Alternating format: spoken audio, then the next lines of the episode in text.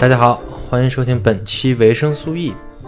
本期还是一期闲谈节目，这期我们聊聊最近比较火的区块链加密货币和 Facebook 的新计划 Libra。为什么聊这个？原因有这么几个啊。一个是我从六月份开始就开始研究这些区块链货币了，我其实也是很早的前年吧。买了几个比特币，是很早的比特币持有者啊，但是我之前一直没研究，一直对这块觉得就有点奇怪。但其实就是说，我在六月份之前，我其实对这块完全觉得就是都是骗人的啊，认为区块链加密货币就比特币一个靠谱，或者说连比特币也不太靠谱啊，都是炒作出来的。但是我也不知道我为什么就买了。呃，但是我研究了这一个月呢，发现有很多东西是可以值得去说一说的，也很有趣。所以呢，这确实让我对区块链的技术跟加密货币的未来有一些新的想法吧。同时这几天比特币又搞了几个大新闻啊，一个是比特币马上可能是要上纳斯达克的交易所了，虽然只是期货呀，但是是可以实物交割那种，其实就跟现货没什么太大的区别。这就意味着，很快很多的美股的投资者都可以按照买股票那样去买卖比特币了。这是个巨大的突破啊！这是这种加密货币首先进入了第一次进入了这种大的平台，变成一个可以跟股票、债券平起平坐的一个东西了。另外呢，一个就是一年之后，比特币又再突突破了一万美元的大关。这个也是一个挺让人震惊的事，因为去年是它从两万跌下来的嘛，然后最低跌到了三千多美元吧，还是我忘记了，好像到六千多美元吧。呃，然后大家的论调就是，哎呀，这个泡沫终于破了，这个这个东西终于算是有了一个定论，相当于可能它就再也起不来了吧。大家可能都是这么想的，然后没想到今年又起来了，现在已经是一万，好，我就说现在好像是一万一一万一千四百美元吧，是个挺让人震惊的一个涨幅啊。这是一块儿，还有一块呢是 Facebook 搞了个大事儿，就在六月十八号的时候啊，他发布了区块链货币 Libra 的白皮书。这个事儿一起一时激起千层浪啊，引发了一系列连锁反应，就包括比特币，就是这最近几天突破十万美元大关这个事儿，其实也跟利布尔发布这个白皮书是息息相关的。有很多的报道、评论，还有政府的官员，还有一些监管机构都在讨论这个事儿。今天看的新闻啊，就日本有个区块链协会正在跟日本，呃，金融监管政府商量如何应对 Libra 这个事儿。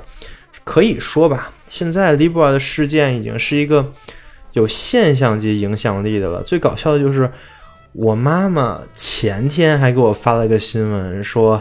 Facebook 发了个币，然后，然后让我关注一下，因为我是做金融产品经理的嘛，这个我之后会说。然后还有前两天，就是我们国家央行还表态了，如果说 Libra 一定要进中国的话，那必须要纳入监管。但是也就这么一说啊，毕竟连 Facebook 在中国都是众所周知的原因，又不能说的原因，不能反问，对吧？所以我更倾向于 Libra 根本不可能官方的进入中国。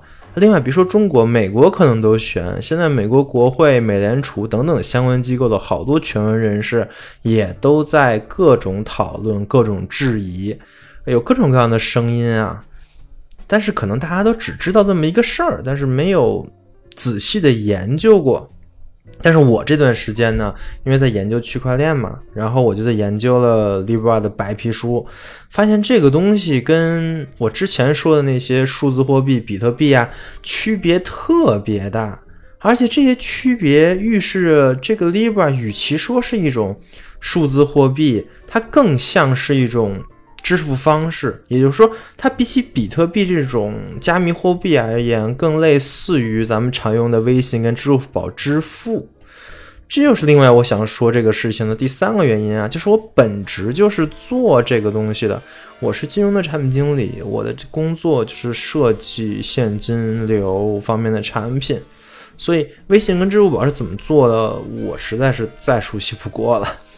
也就是说，天时地利人和啊，冥冥之中，我觉得我就得对这个话题要讲点什么，对吧？所以我才录了这期闲谈节目，打算。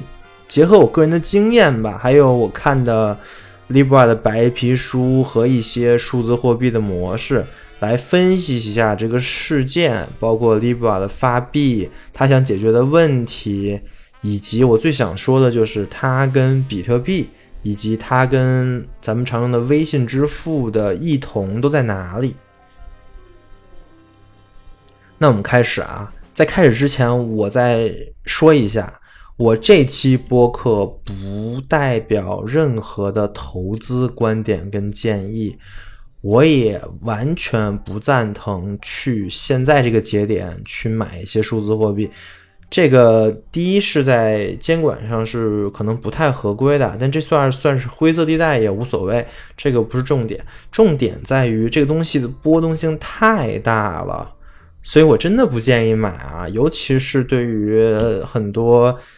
呃，可能你这个钱还比较有作用，承担不了这个损失的人而言，这个东西真的不能碰啊。呃，我说完这些啊，我那我们正式开始来讲一下。我第一部分呢，先讲一下传统的那些区块链加密货币的特点跟想解决的问题吧。虽然说“传统”这个词挺奇怪的吧，因为这东西出来也没多久，比特币是二零零九年才有的，但是加密货币确实是有个传承的。我可以总结一下当代当前的这些区块链加密货币的一些特点啊。在说特点之前，我先稍微介绍一下建立的初衷，就说比特币啊，比特币是咋回事呢？可能有些人知道。就是有个神秘老哥呢，叫中本聪，这个人在一个讨论数字货币的讨论组里，首先说了比特币这个东西的构想。他想解决的事情也很简单，就是他想做一个去中心化的货币体系。啊，他用的技术呢，就是咱们现在所谓的区块链技术。所以你可以不理解区块链技术的细节，因为很复杂，而且需要一些数学跟密码学的功底。但是你就知道以下几点就行了，就是区块链技术有两个特点，一个呢是去中心化，一个呢是加密。也就是说，你如果是一个买卖比特币的参与者啊，你可以匿名的，对这个匿名是不用实名的意思，就不用验证什么身份证之类的啊。啊，是这个意思，并不是说那个完全匿名，因为该有的交易地址还是有的。就就是你可以匿名的将自己的交易信息，比如说你要转给谁啊，上传到一个链上，这个链呢不属于任何人控制。但是是属于很多人共同维护的一个很神奇的东西，而且它是可信任的，因为它背后是有一套加密算法来做支撑，大家都相信这条链上记录的交易，这就是去中心跟加密了。那为啥要去中心呢？就是为什么它需要用区块链技术来做这个加密货币呢？这得好好讲讲。众所周知，我们现在所有的货币啊，就是现在我们正常用的人民币啊、美元什么的，全都是央行发行的，是吧？就是各个国家有一个叫中央银行的地儿，这个地儿对发行货币有这个权利，而国家呢，可以通过多印钞票或者回购货币等操作吧，来控制本国经济。说好听点，这叫宏观调控啊。就是你看现在经济不太好，对吧？那行吧，我多发点货币，我刺激一下，啊，大家都有钱了，就会进行投资啊、消费啊这种行为，那经济就会好一点。哎，这个能理解吧？啊，理解不了，敬请期待维生素 E 经济学主题相关节目嘛。这个我在讲凯恩凯恩斯主义的时候会讲，但是我反正现在一点还没准备呢哈，所以就暂时先期待一下。总之，其实吧，我们现在手里的钱啊，本质上都是国家的负债，就是是国家欠的钱，而国家呢，又在信用担保的基础上，它又有能，它又能无限的发币，它有无限发债权，对吧？那么自然有人就会怀疑这个货币的价值。毕竟政府一发币，你手里的货币相当于贬值了，这个很能理解吧？这个很简单啊，就是一个经济常识啊。当然，呃，我们国家是社会主义国家，人民当家作主啊，所以，所以你你也不用怀疑，对吧？啊，但是其他资本主义国家生活在水深火热里，就会对政府有些不信任感出现。你又能发货币，你还能给货币做信用担保。那岂不是又当裁判员又当运动员嘛？对吧？所以为了解决这个问题呢，欧洲跟美国各种地方都有一些相对比较独立的发币的机构。比如说欧洲呢，就是欧洲央行，它发的欧元是全欧洲通用的。然后美国呢，就是有一个叫做美联储的地儿啊，他们号称啊是不受政府的影响的做货币政策。就是发多发少呢，都是我们这个机构看着这个宏观经济自己做研究，自己研究出来的，跟你政府没啥关系，你政府也不能管我，对吧？但是他明着是这么说呀，这不明着现在都不行了，这特朗普就不太懂事儿，前两天还就说要撤换美联储负责人，说哎，你这人老想加息，你加息就影响我们经济。但是事实上，人家就是独立决策的，人家觉得现在经济过热就要加息，对吧？你不能影响他的决策，而且你更不能明面上说你怎么能不听话，是吧？所以这特朗普就不太懂事儿啊。那这就是我们现在的一个货币体系的一个大概的介绍。总结一下，就是每个国家都有中央银行。他们决定市面上流通多少本国的货币对本本国最有利，然后就想尽各种办法来控制这个流流通数吧。这个就不展开了，反正你知道他有办法控制就行。然后他的这些办法、这些政策，通过银行、金融机构逐级逐级的传导到，直到整个社会都受到这些办法的影响，那他的目的就达到了。这就是传统的中心化货币体系的情况。对了，多说一句，这种货币体系自从出现到现在，其实也没多久，也就是说还是个比较新鲜的东西，不是从古就这样的，这个你知道就行啊。但是你会发现这个有问题，对吧？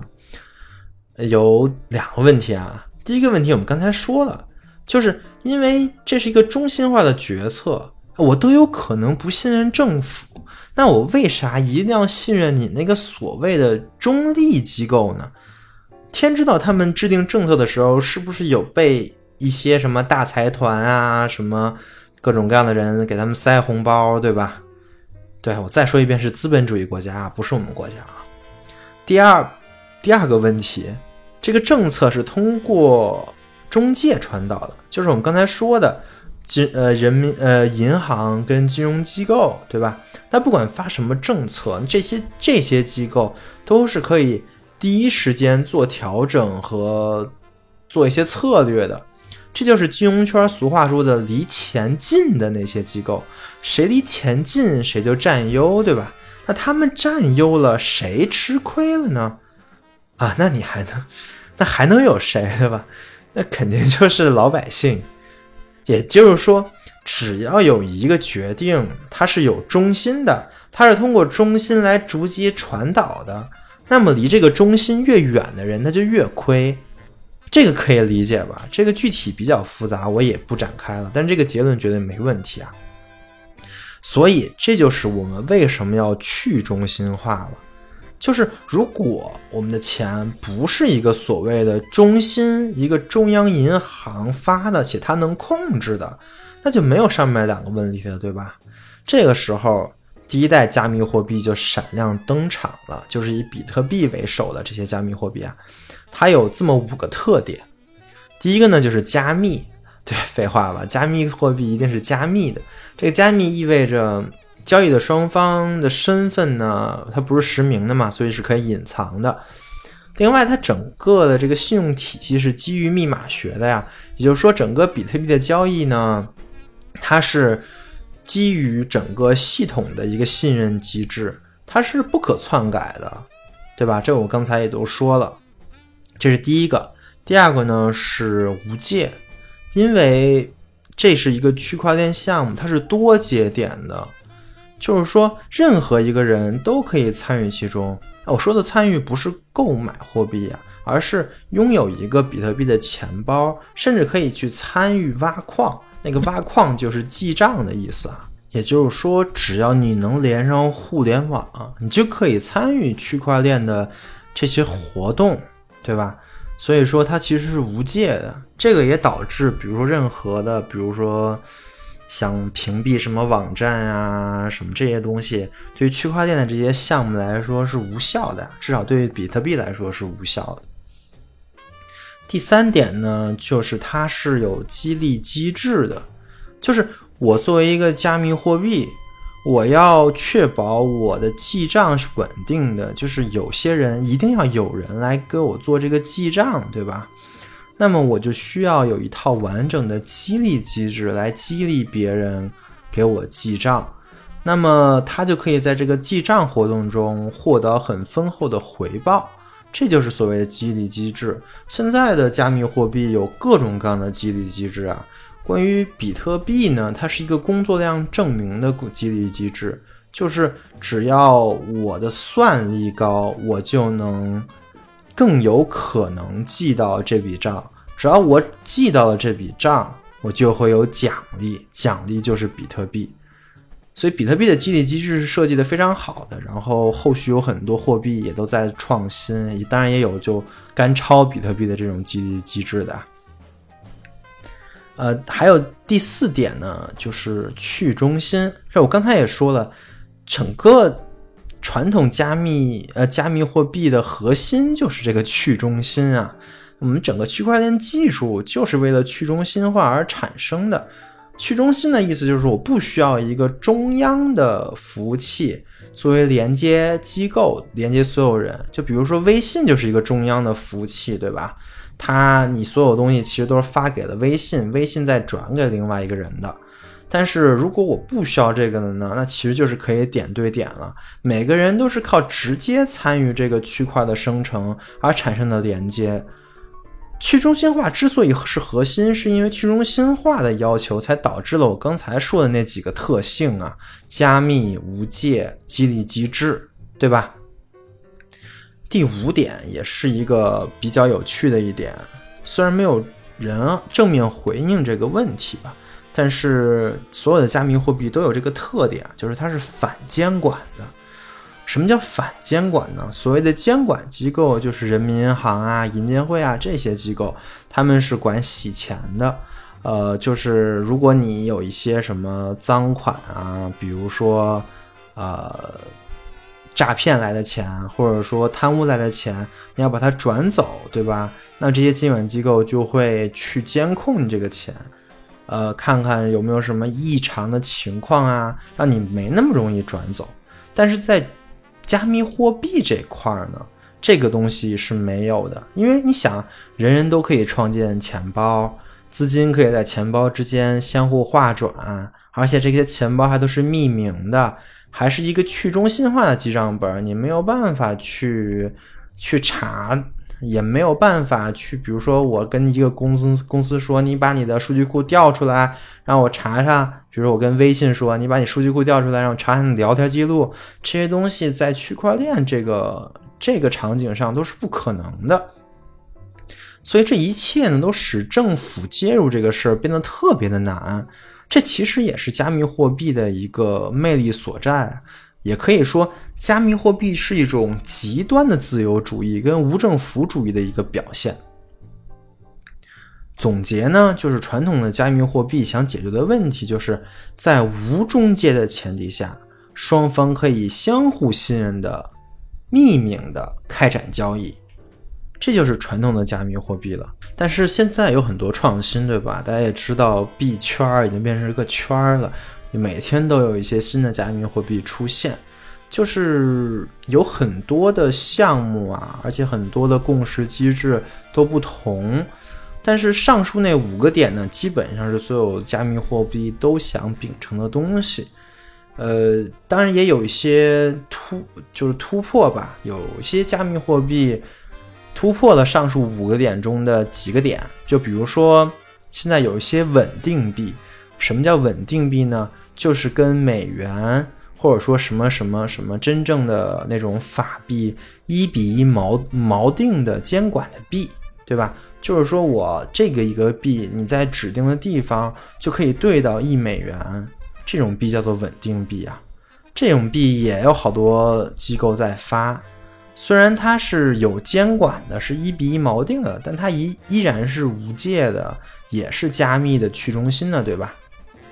再比如另外一个项目啊，我可能之后会多提一下，就是 EOS，是一个特别火的区块链项目，它用的是呃投票共识，就是跟那个比特币的那个共识不太一样。就这个币呢，它在去中心化方面采取的是节点投票制度，就是如果你手持着一个 EOS 呢，你就有一个 EOS 的投票权。你要投什么呢？你要投给你你信任的替你记账的那些节点，在 EOS 那叫超级节点啊，一共有二十一个，它主于它主要是用于主链的记账啊，这块是它的一个实现模型，你听不懂也没关系。总之呢，在实操方面，它没有比特币那么的去中心化，因为它是二十一个主节点嘛，比特币没有什么主节点，大家都是差不多的。呃，它没有比特币那么去中心化，但是呢，它用这个瑕疵来换取了高性能。就高性能就意味着它可以像日常我们使用微信、支付宝那样去做那些高频小额的付款，甚至通过这个区块链机制可以做很多去中心化的 APP 都是有可能的。我还是用微信举例子吧，你现在用微信聊天，对吧？聊天记录微信那全有，你知道吧？所以大家说话在微信说话要要注意安全啊，别说什么不该说的。但是如果有一个去中心化的聊天软件，这说明你跟你的朋友的所有聊天记录的收发都是由那个链完成的，所有的交易记录都是加密上链的。也就是说，开发这个软件的公司并不能知道你到底聊啥了，也没法知道。只要你有一些私钥，你不让他知道就行。呃，所以说，在这样在这么一种软件的生态里面，你就不用担心你的隐私问题了，对吧？这就是去中心化 APP 的好处啊，这个也叫 DAPP。但是这种应用在比特币这种地儿搞是不可能的，因为它太慢了，它一秒钟只能处理七笔交易。但是在 EOS 这种高处理速度、高并发的链上就是有可能的了，而事实上已经有这种呃链上聊天软件了，我还试用了，除了一个好友都没有，不知道跟谁聊天这个问题以外，还都挺好用的。所以说，那个 EOS 啊是现在做这种 APP 最主流选择的公链之一，但是它虽然没有那么去中心化，而且大家对它的批评也还是。集中在了你根本就不去中心化这一点，但是它满足其他几点需求啊，而且做的还都不错。这就是加密货币的一个概述吧，呃，听上去还不错，对吧？是一个挺有前景的一些项目，但是它现在面临到了很多瓶颈，这就是我第二步要讲的，就是现在的这些区块链货币，它们都有什么问题？为什么？听着热热火朝天的是个挺好的东西，但是对大家生活好像没啥影响，也不是什么主流货币。大家对比特币可能也就听听说过，对于我刚才说的那个 EOS 呢，肯定啊十有八九是 完全没听过，对吧？但是它有很多原原因啊，它有一个最大的原因就是它是那种自由主义光环嘛，不受政府待见。但是其实也还好，因为。它毕竟是个技术，对吧？区块链是个技术，所以其实政府也在很想去推广、去使用这个技术，也发了很多的文儿，在在鼓励这方面的创新。所以企业不是这也不是最主要的问题啊，有几块问题，我觉得可能是很致命的。我接下来简要说说。第一个问题就是不可能三角。我不知道大家听没听说过有一个叫不可能三角的东西啊？呃，最早的一个我第一次听过的是一个汇率、利率和流动性不能同时保全，这是我在上金融课的时候听说的。就是如果你制定这个咱们货币政策的时候，如果你是想保汇率，就比如说我美元来兑人民币，啊，我美元想跟人民币稳定的话。那么你要么就舍去利率，要不然就舍去流动性，这三个不能同时都掌握呀，这就叫一个不可能三角。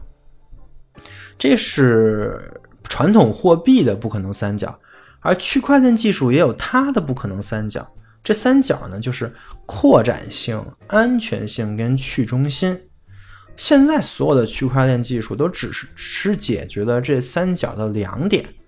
就比如说比特币，它解决了安全性跟去中心，但是它扩展性太差了，以以至于它就只能去记它比特币的账，而且它的并发也特别的低，一秒钟只能记七笔，基本上是完全没有扩展性。然后再说刚才说的那个 EUS，它最大的批评是不够去中心化，对吧？也就是说，它基本上舍弃了去中心这个点。它在拓展性跟安全性上做的还行啊，那现在其实也有好多号称解决了不可能三角的项目出现啊，最有名的应该是 Algo，是一个一个图灵奖获得者做的一个区块链项目。这个图灵奖获得者同时也是密码学非常非常精深的一个一个老头啊，呃。呃，他他做这个项目的号称解的，觉得这个问题，又去中心，又拓展性很好，又非常安全。然后这个币已经发了呀，那个就叫 Algo，但是怎么怎么说呢？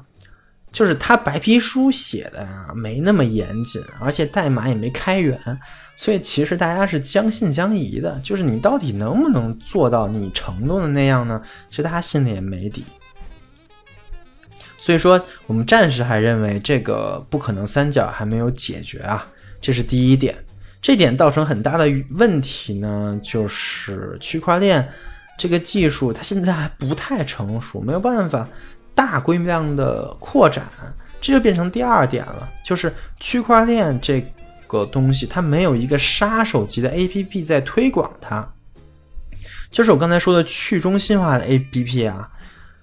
现在做的好的好像就只有比特币一个，就是如果你把比特币看成一个应用、一个 App 的话，那么它可能是唯一的那个去中心化的 App，其他的 App 都受到了各种各样的限制啊，就是我刚才说的那个不可能三角的限制，不呃，除了那个之外，还有一些包括盈利模式啊，还有融资啊等等等等这方面的限制，所以现在没有一个什么特别高日活的产品出现。现在大多的区块链的去中心化 APP 呢，都是以赌博或者游戏。你想这个东西它为什么要做到去中心化？为什么做到链上呢？是因为可以展示公平，对吧？就是这都是链上自己算的，也没人能控制。但是这些 APP 跟我认为去中心化 APP 的这个初衷相差太远了。另外，其实最近还有一个挺有意思的 A P P 啊，叫做哈希宝贝。你可以把它想象成一个去中心化的草溜啊。这 A P P 刚上线之后日活极高，大家可以去关注一下啊。再多说也不多说了，嗯。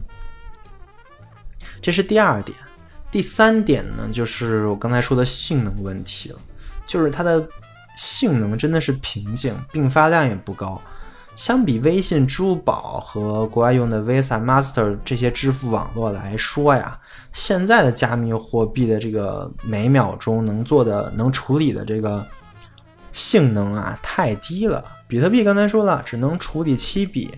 一个另外一个特别特别有名的加密货币叫做叫做以太坊，基本上是比特币之后的市值第二吧。呃，它大概只能处理十五笔。我刚才说的那个 EOS 比较厉害，它每秒钟能处理三千笔，但是微信、支付宝这些可是，在双十一的时候能处理十万笔交易的，对吧？每秒钟，就是说，我们现在区块链最牛逼的架构也不能满足我们日常消费啊、支付使用的这个性能。这个问题，因为架构的问题是无解的呀。所以现在大部分的这些数字货币的交易呢，都在交易所进行，也就是说，交易所左兜掏右兜给你记一下。事实上没有走区块链那个网络，这又成了一种中心化。当然这样的话，它就很好记，它的交易你可以做很多，对吧？当然现在也有一些去中心化的交易所，这个我也不展开了，以后有机会再讲讲。这是第三点，第四点呢是门槛。说句实话，我研究区块链的时候，我真的感觉这些东西都是要很高门槛的。我也搞不定，就比如我现在就搞还是搞不懂那个刚才说那个 algo，它的共识机制是怎么做的，对吧？它真的还挺难的。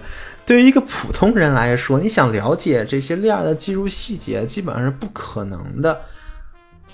呃，咱们不说这个，咱就说你创建一个加密货币的钱包啊，或者说再做一个最简单的转账的操作。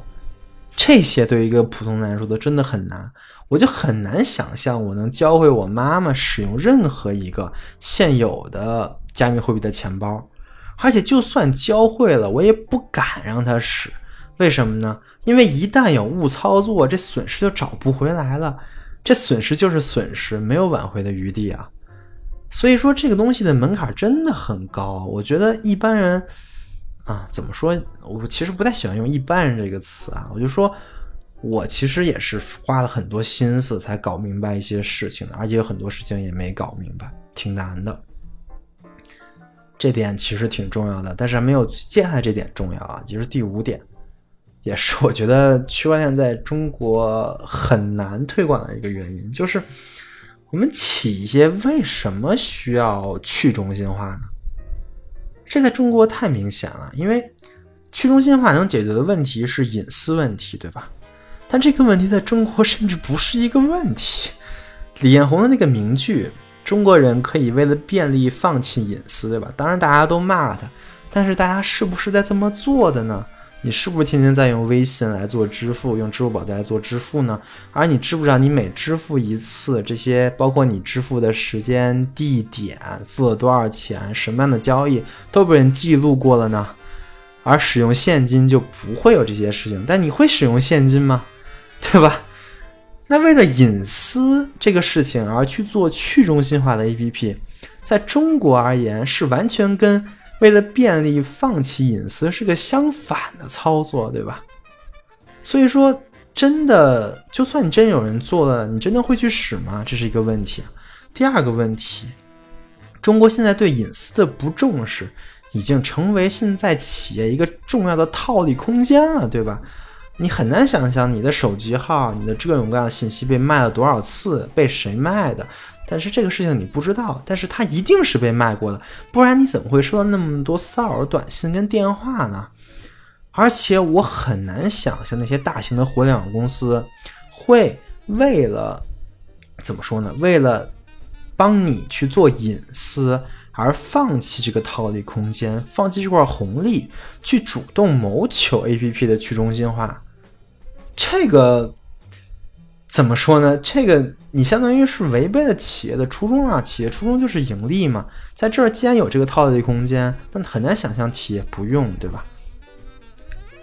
总结一下，我们刚才说的五点，就是区块链现在这个技术碰到的瓶颈，这些瓶颈就导致了现在区块链的这些应用吧，除了做个庞氏骗局，然后发币骗笔钱。啊，骗骗大家之外呢，好像很难有什么实际的项目在中国落地，对吧？当然也有些例外啊，比如说很多灰色产业是很适合上链的。呃，比如说有个网站，不知道大家知不知道，叫做滴滴滴哩啊，就是哔哩哔哩的山寨版，里面上面什么都有，各种各样的动漫。这个软这个软件已经上链了，就是一个可以看盗版动漫的一个网站。它上链呢？为什么呢？因为它可以说这些东西都是用户自己上传的，跟它的平台没什么关系。这也是一个监管套利的空间啊。但是除了这种 APP 之外，我很难想象有什么 APP 真正能在中国落地开花结果。所以说，区块链的地位是很尴尬的，没有真正巨头的企业，比如说阿里、腾讯啊，使用此技术。所以说，现在真的是所谓币圈啊，一看就是都是庞氏骗局、圈钱骗子。所以也难怪大家对这个圈儿很鄙视，对吧？哎，这还挺有趣的。你想，我刚才说了这么高门槛了，呃，这么高门槛都过的人，还能被这些垃圾项目骗，也是挺有意思的啊。好，讲完现在加密货币的一些瓶颈呢，我们的主角 Libra 就出现了。我们可以把它认为是金融历史上的一个重大事件。那我们简要介绍一下 Libra 是怎么回事儿。呃，它是一个 Facebook 主导的项目，因为这个白皮书是 Facebook 底下发的嘛，是一个所谓的区块链项目。为什么是所谓的？我之后会讲。它是怎么做的呢？首先，它要找一百个企业。来加入他那个所谓的联盟，然后就是共同记账啊，是一百个企业一起参与，他们共同记账的这个算法是一个半暂停容错算法，所以算是用上了区块链机制吧，但是这一百个企业内部的一个链，然后这个币呢是跟现实的货币是挂钩的，也就是说你购买这个币呢，就是这个 Libra 啊。它就会铸造出一些 Libra 给你，比如说你买一百 Libra，它马上就会生成一百 Libra 给你。是当你要提现，把这个一一百 Libra，嗯，把这个一百 Libra 变成美元或者什么货币呢？那你就去找他那个机构说我要提现，然后这个 Libra 就销毁了，然后你会取到了这个钱。哎，其实听着就特别像。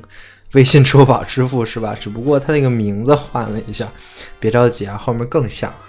然后你购买、消费、交易、转账这些记录呢，都在那个刚才说一百个企业共同参与的那个链上。理论上啊，是谁都看不到的。但是这个系统是面向监管开放的。具体的细节白皮书里没有啊，就没有说它具体会怎么开放给监管，监管开放什么权限。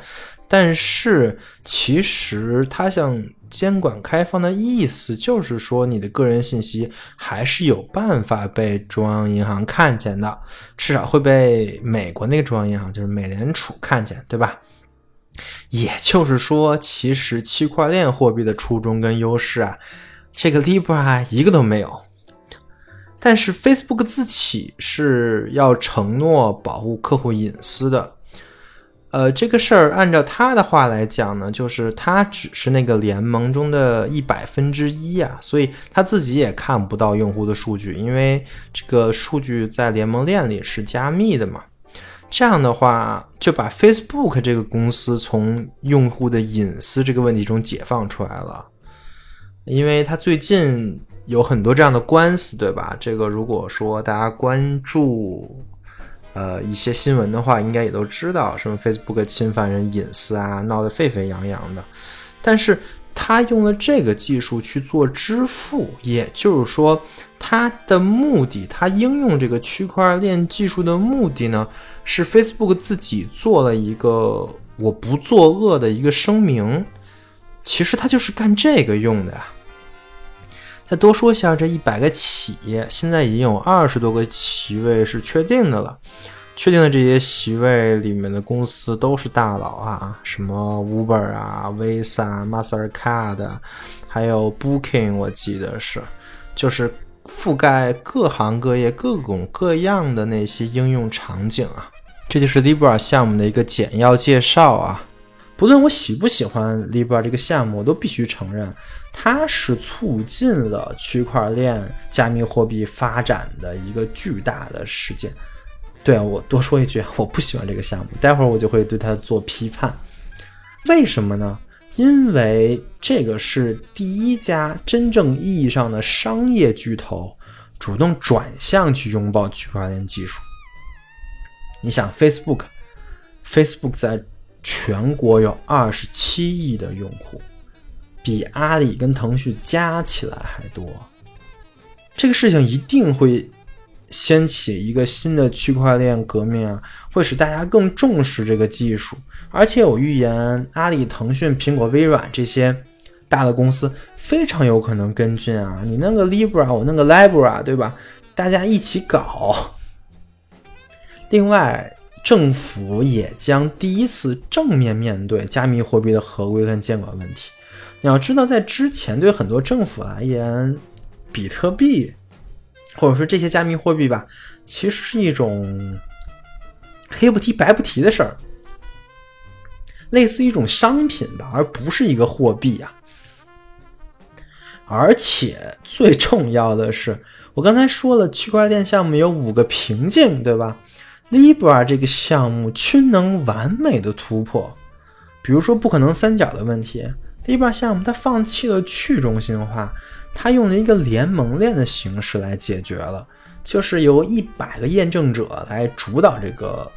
记账这个权利，这个权利根本就不会落到一些中小型的企业或者个人手里啊！这一百个验证者都是大型巨型的商业公司，你可以把这个 Libra 项目想象成一个商业公司史无前例的联盟。所以说这个问题，你想，它只要中心化了，就跟 EOS 解解决方方案也是一样的，对吧？它中心化了，这个。性能的瓶颈呢，也就没有了。关于杀手级 APP 的问题，它是更不是问题了。你想，Facebook 本身就是一个杀手级的 APP，而且它旗下还有 WhatsApp、还有 Instagram 这些非常非常日活非常高的 APP，而而且它不是做了个联盟吗？有一百个验证者，这些验证者里都有谁呢？有 Uber。有 Visa、有 Mastercard 这些公司，他们自己本身也都有足够多的客源，也就是说，他们的这个联盟链组成的 APP 都是主流的不能再主流的 APP 了。这个问题也解决了，就是他们只要做出这个货币，你完全不担心没有人用。还有一个门槛的问题。我觉得门槛这就更不是问题了。你想象一下，这是 Facebook 设计啊，它的优异团队，它的用户体验团队，可完全不逊于微信、支付宝支付这些的体验。所以说，如果是他来做的话，再加上各大公司，他很容易就做成一个非常通用的接口，非常易用啊，就跟微信、支付宝支付的体验是一样的。所以说这些问题都解决了，就是 Libra 项目是突破了现在所有区块链的瓶颈的。只要进展的顺利的话，而且我觉得可能也没有什么不顺利的因素了。现在就可能只有监管的问题。只要进展顺利的话，Libra 项目可能是世界上二十七亿人第一次接触的区块链货币。理论上，Libra 项目的前途真的是非常光明。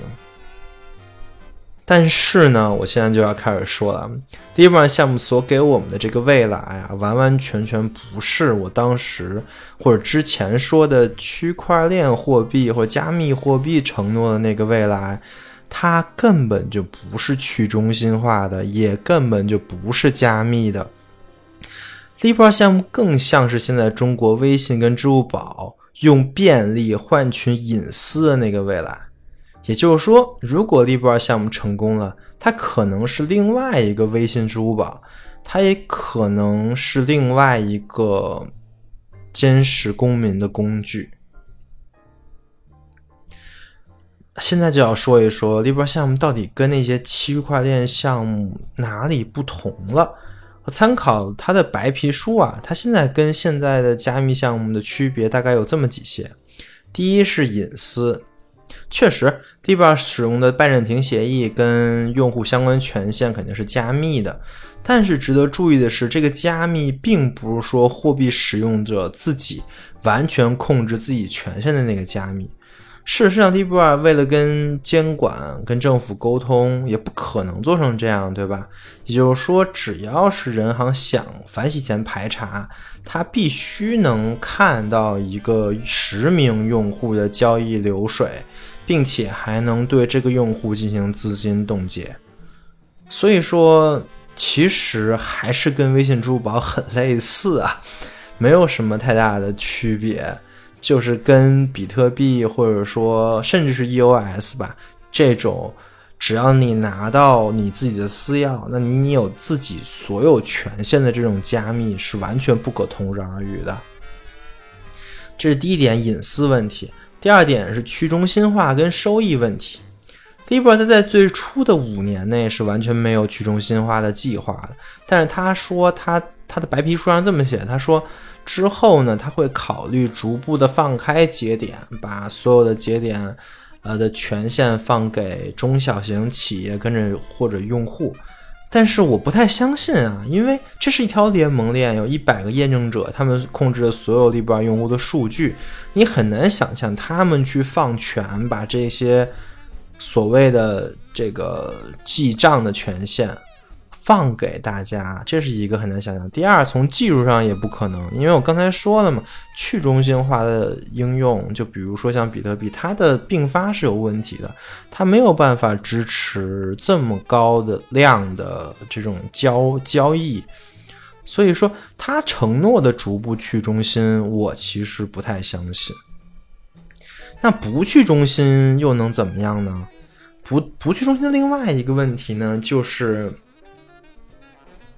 Libra 的这些一百个联盟企业，他管他们叫验证者啊，他们的收益呢是跟其他的加密货币记账的人的收益是有一个最核心的区别，就是他们的收益并不来自于 Libra 本身，Libra 的铸币权他们是没有的，他们的收益呢是来自于置换 Libra 的那些财产的利息。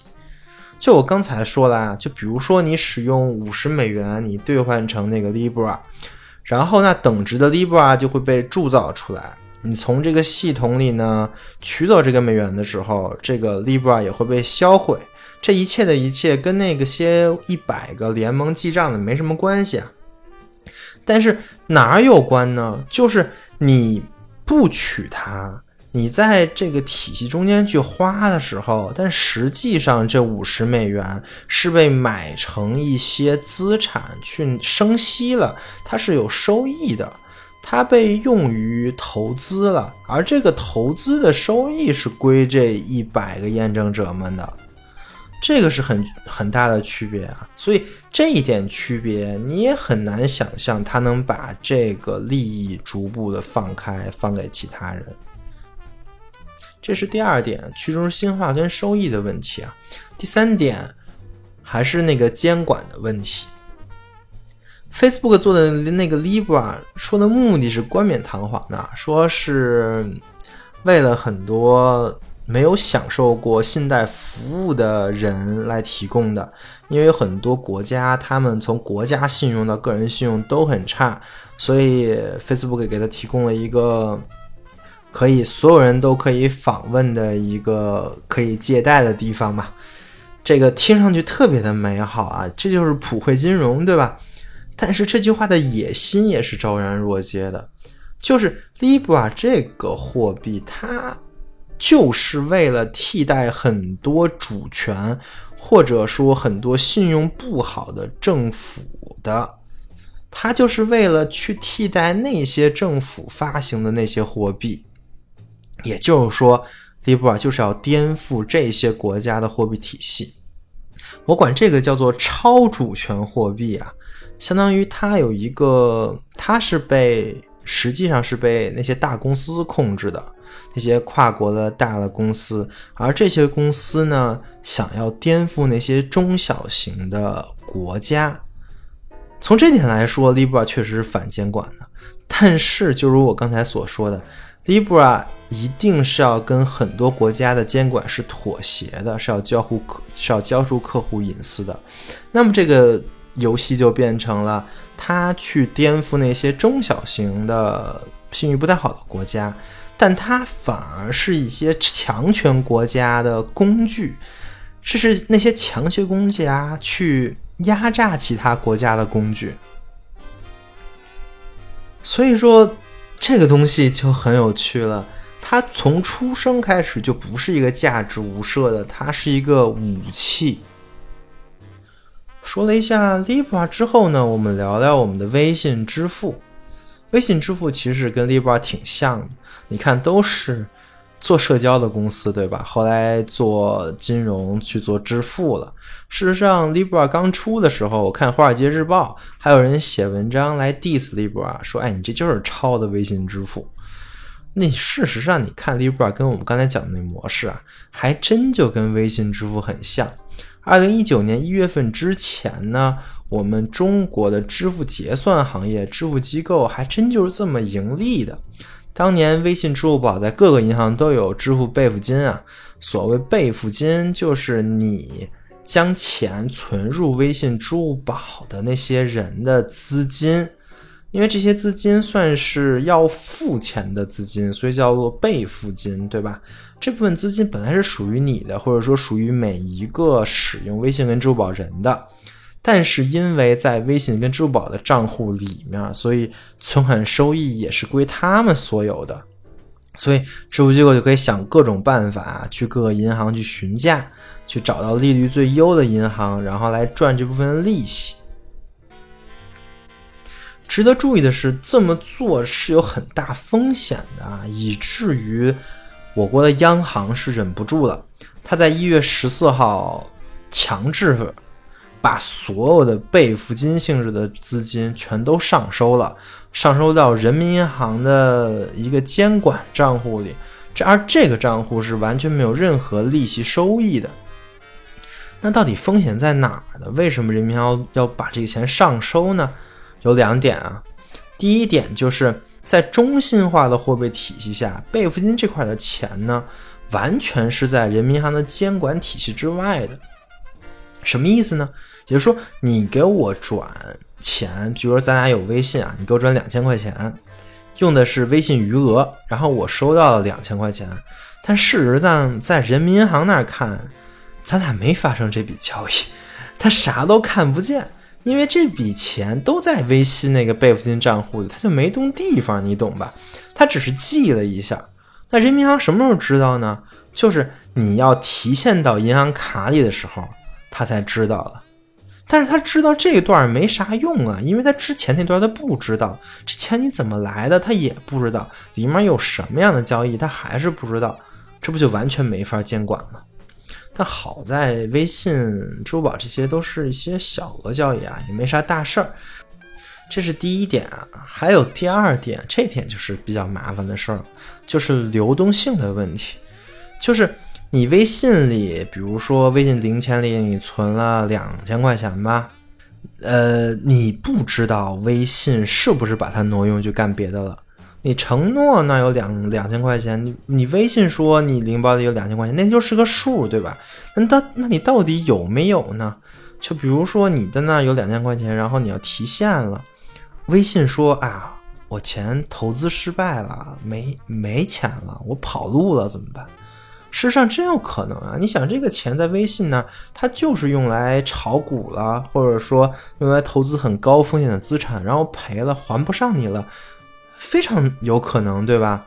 虽然这个问题没发生啊，但是人行是觉得这个很有风险啊，所以他才强强制把这些资金全都上收，全走人行的系统。这样呢，微信也挣不着这客户的利息了，而且他也不应该挣。你说凭什么呀？这钱本来就不是微信的，然后人行还能看到客户的数据，这就好办了。那我们再说说 Libra，你看这个模式是不是跟之前挺像的？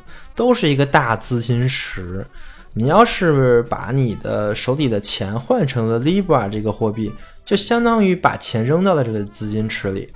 而 Libra 基金会跟这一百家联盟企业呢，就是把这些钱去投资了，对吧？他还明确告诉你去投资，然后去赚收益。所以说，它的模式跟微信、支付宝原来的模式的区别，就只是没有一个国家的人民银行对它有强制执行监管的权利，说你不能这么干，你得把钱放我这儿，那就挺危险的，对吧？这东西叫道德风险，就是这个资金池的账盈亏全靠 Libra 自由基金会自觉了，而且这钱投资赚了，跟你一毛钱关系都没有啊，因为 Libra 是不给利息的。但要是亏了，可就麻烦了。你想，你买 Libra 的钱，你想要拿出来，那怎么办呢？因为你虽然在区块链那记得，对你是应该有这个钱，但实际上这个钱要是投资亏了，你再怎么应该有，你也没用，对吧？虽然有一百家大底都底，但是这是未来的事儿，谁说的准呢？还有那个信息，当然 Libra 也不会给咱们人民银行了，当然它有可能会给美联储啊，对吧？所以说，在中国公共场合公开买卖 Libra 基本上是不可能的。以上就是我对 Libra 这个货币的分析了。总结一下，就是它可能用户体验非常好，买入跟卖出很方便，支付流程也类似微信、支付宝。整个的架构也会非常顺畅，支持的 APP 也非常多，也非常主流。呃，你可以把它就当成 Facebook 出的一个全球都能用的微信、支付宝支付吧。但是呢，它跟加密货币的初衷是完全的背离的。所以，与其说它是加密货币，还不如说它只是披着一个区块链外衣的微信支付。各大 APP 还是能收集到你的数据，还有隐私，对吧？而且它也会把你的记录交给那些真正强大的国家。也就是说，我我从头就不会觉得这个项目能让一般人、一般老百姓获利。就是区块链加密货币的好处，它一项都没占着，坏处全有，对吧？但是我不喜欢也好，喜欢也罢，你得承认这个事儿的影响力。我是做这个行业的，我知道这个东西如果做成了，对传统的支付结算行业，甚至对我国的支付结算行业都是有很大颠覆的。而且我觉得微信、支付宝也不会多坐以待毙，会很快跟进。而且他们的方案只可能比 Facebook 更过分。我们现在很可能站在一个十字路口上。这技术会将我们带向何方呢？海德格尔说，可能会有一个神来拯救我们。那区块链是不是那个神呢？我不知道，但我知道的是，Libra 以及后续的超 Libra 的那些项目，一定不是那个神。比起一个政府，我还是更不相信一个超越主权的企业联盟。这个非常的赛博朋克啊！你看那些电影里面。真正手握实权、真正能实行一些阴谋的，都是这些超大型的企业联盟，对吧？好的，以上就是本期内容。因为涉及到的点比较多呀，可能很多东西也没太讲明白。如果需要的话，我也可以补一期，好好讲讲区块链或者我国的支付结算体系。总之，我们下期再见，感谢收听。